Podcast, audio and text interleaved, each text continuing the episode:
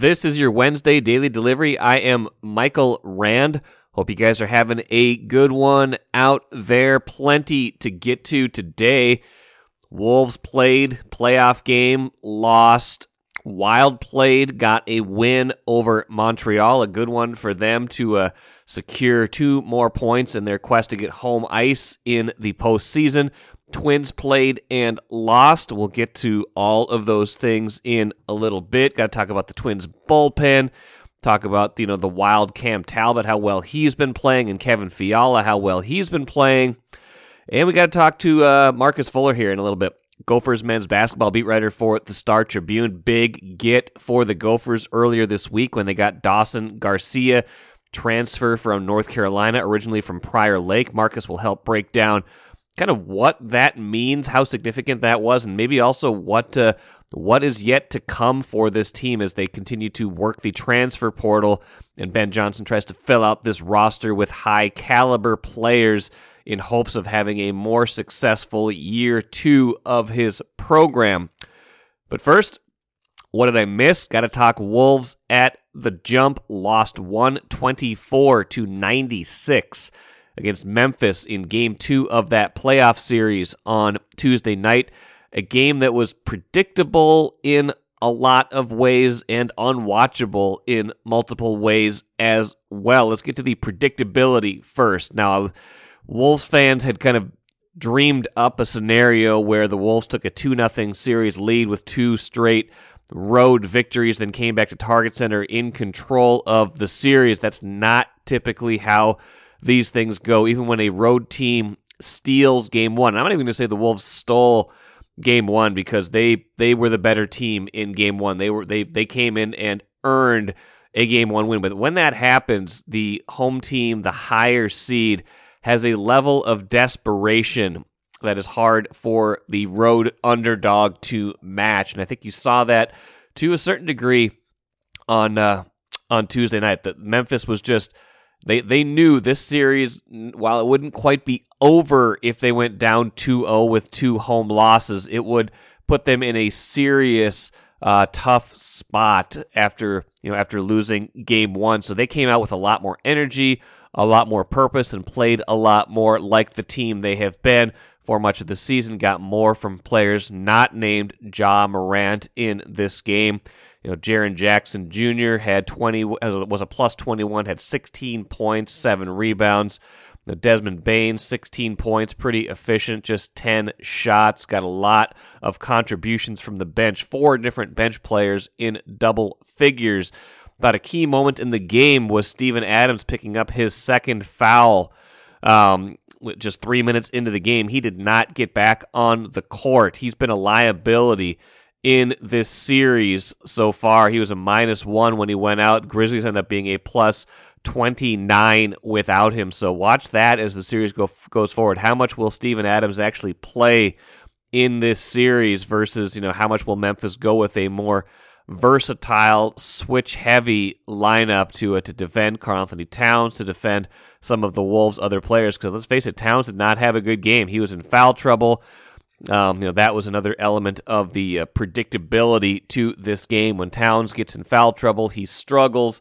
He had, you know, he picked up a couple quick ones. He had three pretty fast, 15 points, 11 rebounds. You know, he shot the ball fine, but he only got seven shots. Only played 28 minutes. Was a minus 21 for the game. So if we're talking about predictability, we're talking about Memphis playing better when they're desperate, hitting the offensive glass. They had 14 rebounds. They were 14 offensive rebounds. They were an excellent offensive rebounding team during the season, and the Wolves were not a very good defensive rebounding team during the season.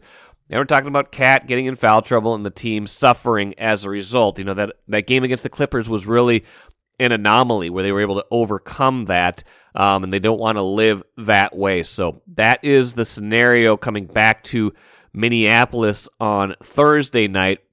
Wolves 1 1. They got to feel fine with that. They, know they missed an opportunity, but still, this is now essentially a best of five series where the Wolves just need to win all three of their home games or three games at any point, and they will win this series. So they, they have to know that that is still, you know, if you were going into this two games in Memphis with a with a realistic goal, it was a split They already had that in hand going into game two. Maybe a little disappointing that they couldn't make this closer, that they couldn't put forth a better effort uh, to make this a more realistic possibility. But hey, sometimes that is life. Speaking of which, the game was unwatchable in multiple ways as well. So many fouls early on. There was no flow to the game. I don't know what the, the directive is from the league office or if it's just the referees calling it how they want to call it, but I wish they would just let him play a little bit more because that was just it took a good quarter and a half before this game had any kind of rhythm. And by that point, I was kind of bored with it, to be honest. It just was not a very aesthetically pleasing game. The other element of unwatchable, a lot of people finding it hard to watch the game because they couldn't get it. People who were YouTube TV subscribers, um, the game was blacked out on NBA TV and, of course, YouTube TV, as well as so many other streaming devices and some other satellite uh, carriers do not have Bally Sports North right now. So a lot of people complaining on Twitter that they were not able to watch the game. Maybe not the worst thing in retrospect because it was not a very good game to watch. But again, the frustration with the TV situation in this team continues to to rear its ugly head. Now, the good news is that should not be a problem for games three and four. The TV already announced for those two. TNT, in addition to Bally Sports North, will have game three ESPN, in addition to Bally Sports North, will have Game Four and Game Three Thursday, a nice 6:30 p.m. start, uh, as opposed to the nine o'clock Saturday start. So get ready for that. You should be able to watch Games Three and Game Four, regardless of whether you are shut out from Bally Sports North or not, as long as you have ESPN and or TNT. So pay attention to that, and we'll see if the Wolves become more watchable in more ways than one. Take a playcation to Mystic Lake for 24 7 gaming, fun restaurants and bars, and luxurious hotel rooms. And join Club M to bask in the rewards. Follow the lights to Mystic Lake, where every day is playday. Happy to have Marcus Fuller back on Daily Delivery. Covers the Gophers men's basketball team for the Star Tribune and does a great job of it. Did a had a interesting uh, last 24, 48 hours as the Gophers were pursuing Dawson Garcia, the former Prior Lake standout. Started his college career at Marquette, then went to North Carolina, then entered, entered the portal once more. And Ben Johnson finding out on Monday that he has, in fact, committed to the Gophers. Um, Marcus, can you frame up for our listeners just how big of a deal Dawson Garcia is for Ben Johnson and his program? Uh, you know, I mean, it, it really is uh, something that we've seen coming for a while now um, since he entered the portal. I want to say for a week, it started to head in that direction, but you know, until you see it, you don't believe it. And obviously, uh, he announced his commitment um, on Monday, and it was official. He hasn't signed yet, but it's only a matter of time. And uh, Gopher fans went ecstatic. Um, you know, even some media members who I won't mention um, were sending me some pretty excited emojis. And, uh, you know, I think that when you look at what happened uh, under Richard Pitino, especially toward the end of his tenure, where they were losing, if not most, all of the top talent in the state, um, to get one of those guys uh, that that left the state to come back in Ben Johnson's second off season and really first full recruiting class, uh, that says a lot. It's a, it's a huge statement you know, do we expect Dawson Garcia to be, uh, you know, a, a, huge impact immediately if he's eligible? Certainly. Uh, is he the the you know the, the cornerstone of, winning a Big Ten title? Um, obviously, fans hope so, um, but I think you know he will tell you as well that he's just a piece of of this rebuilding process, and and they're continuing to to add to that. Now, just you know, McDonald's All American, um, their first one since Kris Humphries, if I'm not mistaken. I think you've written that. Um, you know, coming out of high school, he was you know very highly touted. Wound up at at Marquette. Um, you know, his journey has been a little bit of a of a difficult one. Left North Carolina mid-season last year. Had a lot of family members who you know were, were suffering from the effects of COVID. Wanted to be closer to home. Um, you know, uh, what what what else about him? Background wise should we know? That's the one thing about Minnesota talent is, is everyone knows quite a bit about them. You know, when they're in high school, Um, you know, he's six eleven. Uh, you know, when he first, uh, you know, kind of made a, a, a, name for himself outside of the state of Minnesota, um, you know, he wasn't recruited that heavily by the Gophers. Uh, Marquette was obviously a team, uh, and Steve Wojciechowski that recruited him early in the process, and, and they kind of zeroed in on him. He was in a 2020 class that they had a lot of uh, post uh, players that the Gophers had offered. Uh, ben Carlson from Wisconsin, Dain Dainja from Park Center, um, Steven Crowl from Eastview. Um, you know, there were a lot of post players in that class. I want to say five of them that the Gophers offered. And, um, you know, at the time, he wasn't at the top of the list. And then eventually he, he just shot up to the top. Uh, not only did he have the size, but he could, he could stretch the floor. Um, he put, put some weight on and, and he was really just the, uh, one of the best players in the country, uh, at his position became McDonald's All American, like you said, first since 2004 that'll play for the Gophers. But at the time, he joined Jalen Suggs with two Minnesotans in the McDonald's All American game. Um, it was the second time they had done that uh, since back when Tyus Jones, Rashad Vaughn, and and uh, Reid Travis were in the McDonald's game together. So I think you know the Gophers having a talent like this uh, in the program, it says a lot. You know, when he was at Marquette, he led all Big East freshmen in scoring and rebounding. His first year it was all Big East freshman team. Wojciechowski was fired after that season uh, with a losing record and was the main reason why he left and uh, ended up going to North Carolina, a team that offered him out of high school and uh, joined with his AAU teammate from D1 Minnesota, Kerwin Walton. I think that North Carolina, um, you know, the situation there was so difficult for him after he left. Not only to see the team, um, you know, pursue a national championship. That was the least of it. You know, he lost some family members and, you know, going through that whole process, not being able to play basketball. I mean, he talked to me yesterday uh, that it was the lowest point um, that he's been through yet. And, you know, he's bounced out of that uh, with his commitment Monday. It was a very happy time for him, but it was also emotional because, like I said, he lost some family members um, in in the process. Uh, but Gopher fans can be excited about you know what he brings to the table, and um, you know he's not the only front court player they have next year. Last year they were very uh, low and and uh, in depth at that position. Now they have Jamison Battle and Pharrel Payne from Park Cottage Grove, uh, Parker Fox, uh, Treyton Thompson, and, and and a number of others uh, inside for Ben Johnson. And they're going to need some backcourt help. I'll get to that here in a minute. Some some folks they're still looking at recruiting wise, portal wise here in in the coming week or two. But um, a couple things still on uh, on this on this big news with Dawson Garcia. First, he does need a waiver to play right away. In your estimation, based on his circumstances with his family, is that you know a formality or at least likely that he will be able to play next season? I think you know the the main reason why we're looking at this right is because of the one-time transfer rule. Um, you know, guys who transferred multiple times in the past really had a hard time getting a waiver, even though even if it was a hardship waiver. Uh, but because they have the one-time transfer rule uh, and you know COVID uh, extra year of eligibility, really the NCAA is is not stood in the way of a lot of players uh, transferring multiple times and getting an extra year because of COVID um, during the pandemic. Uh, it just seems like a free for all when it comes to the portal. But in this case, I, think it fits the classic hardship waiver. You know, a lot of people say, "Hey, you know, look at his um, playing or his playing time and his uh, productivity before he left."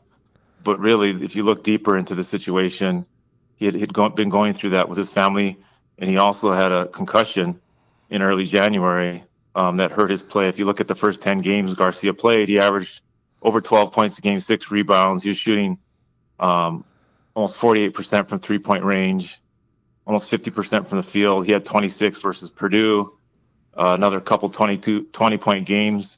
So he was highly productive and he was a starter for the first 12 games. The concussion really hurt his play before he ended up departing because of personal reasons. So this is a player that, um, you know, when he's eligible, um, and I expect it to be. I think the Gophers do too. Um, you know, this summer, you know, he's going to be a immediate impact player in the front court. Uh, in, in, in years past, you know, those hardship waivers, even if a player had a situation um, that was clear uh, for, for, the NCAA to approve, um, they also required the the former school uh, to, to to go along with it. And in this case, if you've seen the statements from Hubert Davis, Tar Heels coach, um, he really supports Dawson for um, you know being away from the team initially and invited him back, but then also once he uh, was was announced in the transfer portal, you know he understood the reasons for it and, and, that he wanted to get closer to home. So I don't really see North Carolina standing in the way um, from his uh, his waiver. That makes sense to me. Um, you know, one thing that I was curious about too that I wanted to ask you about is Ben Johnson is you know not super active on social media, but he likes to get in there and mix it up a little bit. What what's the Denzel Washington thing with him? Because I've seen the, the the Denzel Washington clip when when something big is happening. What is that? Well, it's training day, uh, Mike. I mean, it's a it's it's a it's a training day meme. You don't you've never seen that before? No, I'm kidding. I think you know, obviously, you know, coaches um, nowadays on social media, you know, when it comes to commitments, they like to to use memes and different things to announce uh, what's going on. You know, they can't officially say the kid signed, right? So they come up with different things. I think uh, PJ Fleck uses the spotlight. Am, I not? Am I think I, that's right. right yeah, that? I think that's right. Yeah, he, he, uses the spotlight. I think Pitino used the dancing gopher. Um, you know, Ben was here when Pitino started using that. Um, and I think he, you know, he's a training day fan, Denzel fan, and I, I believe it's it's it's as simple as that. You know, like you know, he, he understands that a lot of coaches have, have done that, especially in this market. PJ Fleck has his, then Ben had to come up with his own. Um, and, and I love it, man, because it kind of helps me, you know. And when I see PJ spotlight go up, I'm like, oh, you know, my, my, my radar go, my radar goes up, and it's it's about it's about time to announce a commitment. And the same thing with Ben, even though a lot of times we see it coming, you know, sometimes we don't. And I think it gets fans excited and it, and it generates some interest on social media. Um, the problem is everybody has access to that meme. So right.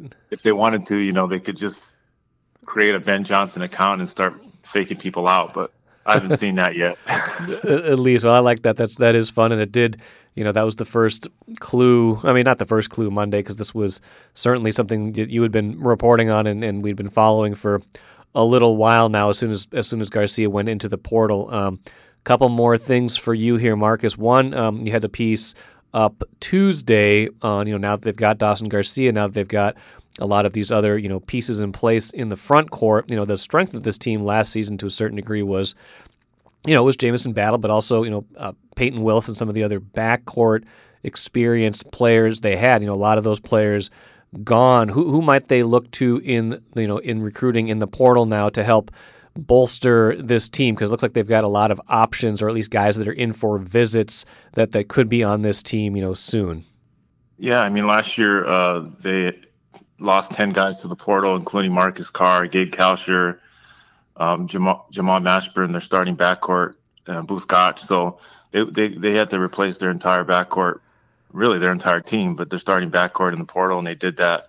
Um, they're they're at it again. Uh, their only returning guard is uh, Lay Thiam, who was a freshman last year and barely played. So um, they need they need really needed backcourt help uh, more than they did front court help. Um, and um, right now, uh, they just had uh, Parker Stewart from Indiana visit over the weekend.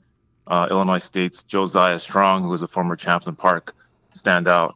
He visited on Monday uh, when we got the Garcia news, and and as we speak, uh, there's a, a, a, visit from Hunter uh, McIntosh. Uh, he's from Elon, and uh, later in the week, uh, Ta'Lon Cooper from Morehead State will be visiting. And you know, a lot of these guys are mid-major players. Indiana's Parker Stewart was the only high-major visit so far from the guards. Um, but again, last year you saw that you know Payton Willis, coming from Charleston, although he was with the Gophers previously. Luke Loewe, uh, William and Mary, and um, you know Sean Sutherland, Sutherland, and EJ Stevens. They were all mid-major guards, but they came here and as a as a collective unit, they were highly productive. And Payton Willis really set the standard for what point guards uh, should be in the future under Ben Johnson. You know, I don't. I've talked to him recently, and he's he's not looking for a guy to come in and play 40 minutes um, at right. that position um, because he has you know Braeden Carrington for Park Center, Mr. Basketball coming in, and um, you know another guard from Jaden Henley from California. He's gonna want to need he's he's gonna want those guys to have experience and playing time as freshmen, um, but he does need need experience at that position, and so you know guys like McIntosh and uh, Cooper this week, uh, they played a lot of basketball. Uh, McIntosh has started three years in a row, um, and uh, Cooper was, I believe, top ten in the country in assists with almost six per game so those guys, if they get either one of them or both, um, they'd immediately add a lot of experience to the position. Um, but this is a team that I think you know next season is going to lean heavily on the front court. Uh, it was the backcourt heavy right this year. Yes, with only really Eric Curry inside, and um, you know I think it's going to be front court led.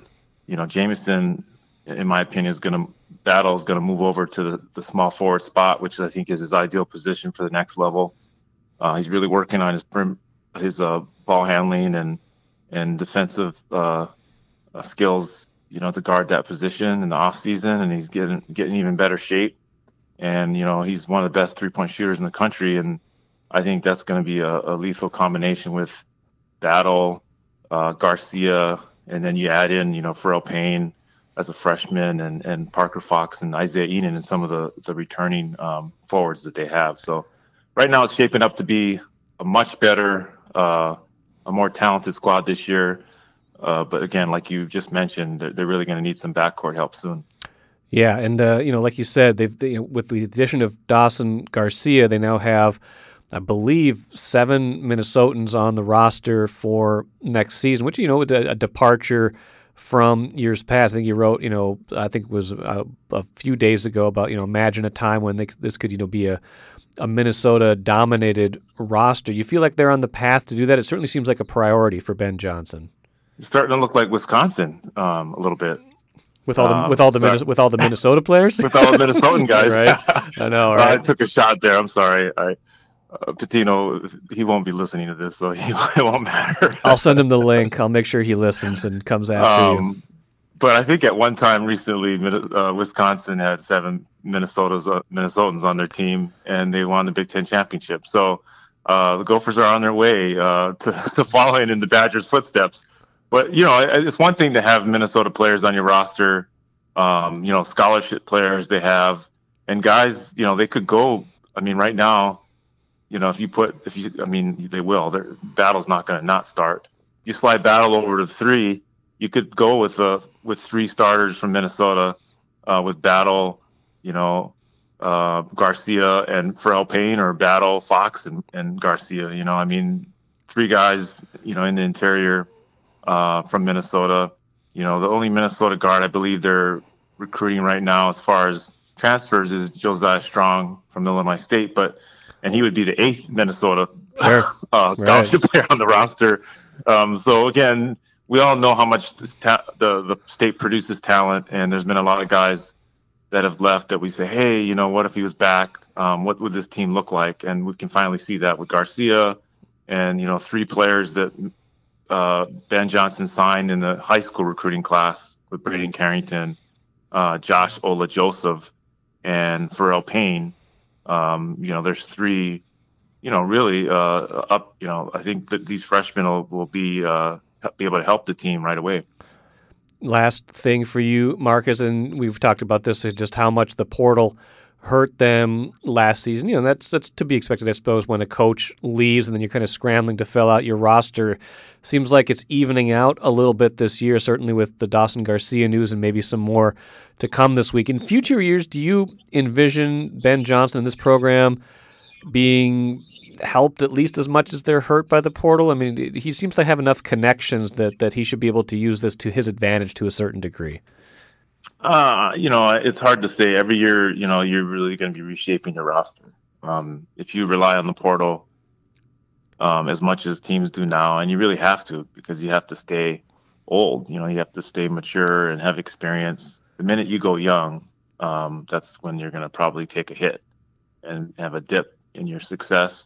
You know, it happened with Pitino. He inherited a pretty experienced team from Tubby Smith that had gone to the tournament and they won an NIT, championship. Sorry, and um, you know, then all of a sudden he lost Tubby Smith's recruits, and you know, it was before they had the one-time transfer rule, and then he had a bunch of freshmen and sophomores that were playing, and they had they won only eight games, and then they turn around once those guys were experienced and they started winning again.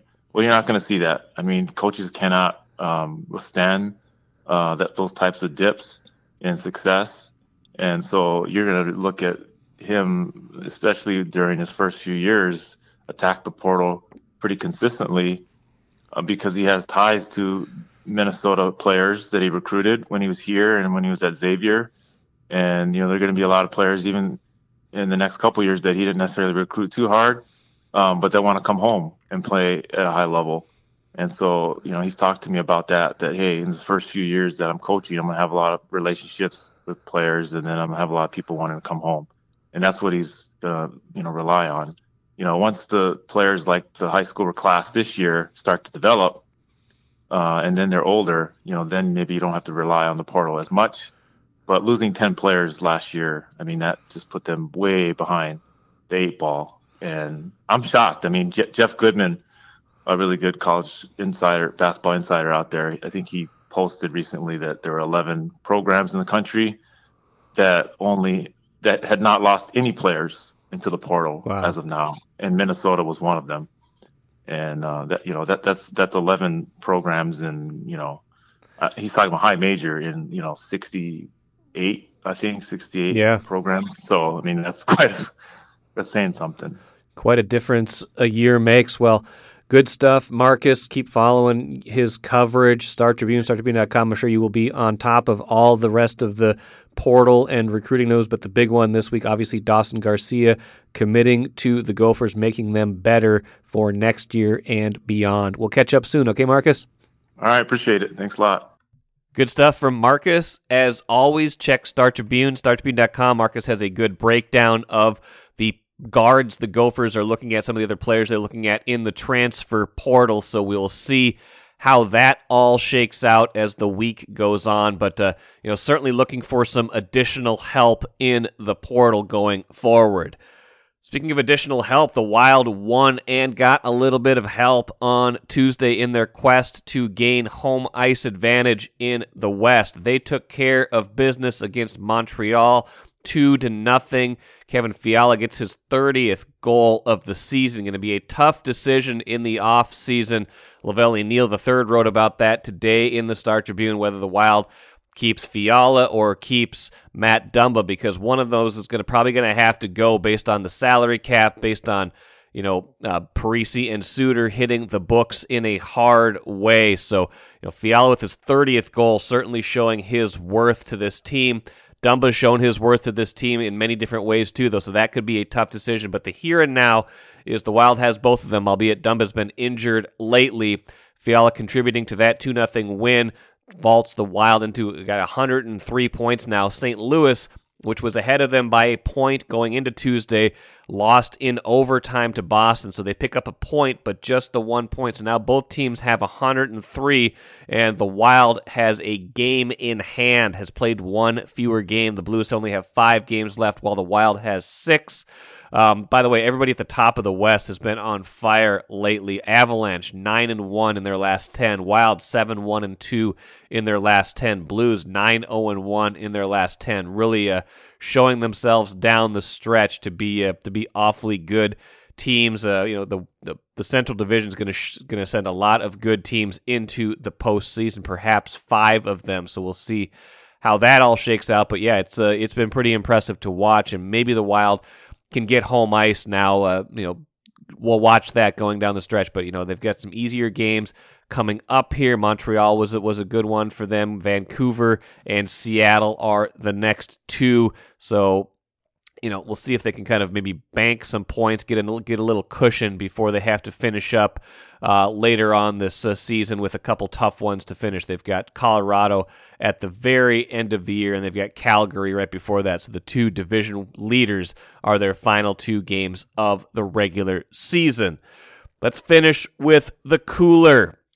Twins lost 4 3 at Kansas City, another game where the bullpen couldn't hold a lead, although a pretty big task. They were, you know, up 2 1 after four, 3 to 2 after five. You're not going to win every game like that, but Tyler Duffey gives up home runs in the sixth inning, two solo home runs to make it 4 to 3. That ends up being the final. And again, can't treat every Twins game like the end of the world, but this bullpen is not good. And you can draw a straight line right now to the decision to trade Taylor Rogers basically on the eve of the season. I hate to tell you this, but Tyler Duffey has struggled, has a 9 ERA so far this year, has two losses, you know, directly responsible for a couple of blown leads in the later innings. Taylor Rogers traded to the Padres has pitched 5 scoreless innings, 5 outings, 5 saves, 5 one inning um, no run situations. He's only given up one hit and one walk all year in those five innings, struck out five. So you do wonder at this point what the Twins bullpen might look like with Taylor Rogers, what it would have looked like if they would have just left this alone instead of trading him for Chris Paddack. Maybe time will tell that was a at least a neutral move or even a good move. I don't know. Right now, that does not look good. Right now, they sure could have used Taylor Rogers in that bullpen. And, uh, you know, I don't know if the record would be all that much better, but I bet they'd be at least a game better right now if they had not traded Taylor Rogers. So right now, Twins four and seven, really lacking in identity, unless that identity is can't hit and can't close out games in the bullpen. That will do it for me today. Plenty of good stuff coming up on Thursday's show. Trey Lance former North Dakota State star from Marshall, number three overall pick in the 2021 NFL draft. Quarterback for the San Francisco 49ers will be on Thursday's show talking about the draft, talking about raising a bunch of money, talking about a bunch of other stuff in the NFL. So listen for that. We'll have plenty of other stuff on Thursday's show as well as we get ready for game three between the Wolves and the Grizzlies. That will do it for me here today. Thanks for joining me. I'm Michael Rand, back at it again on Thursday.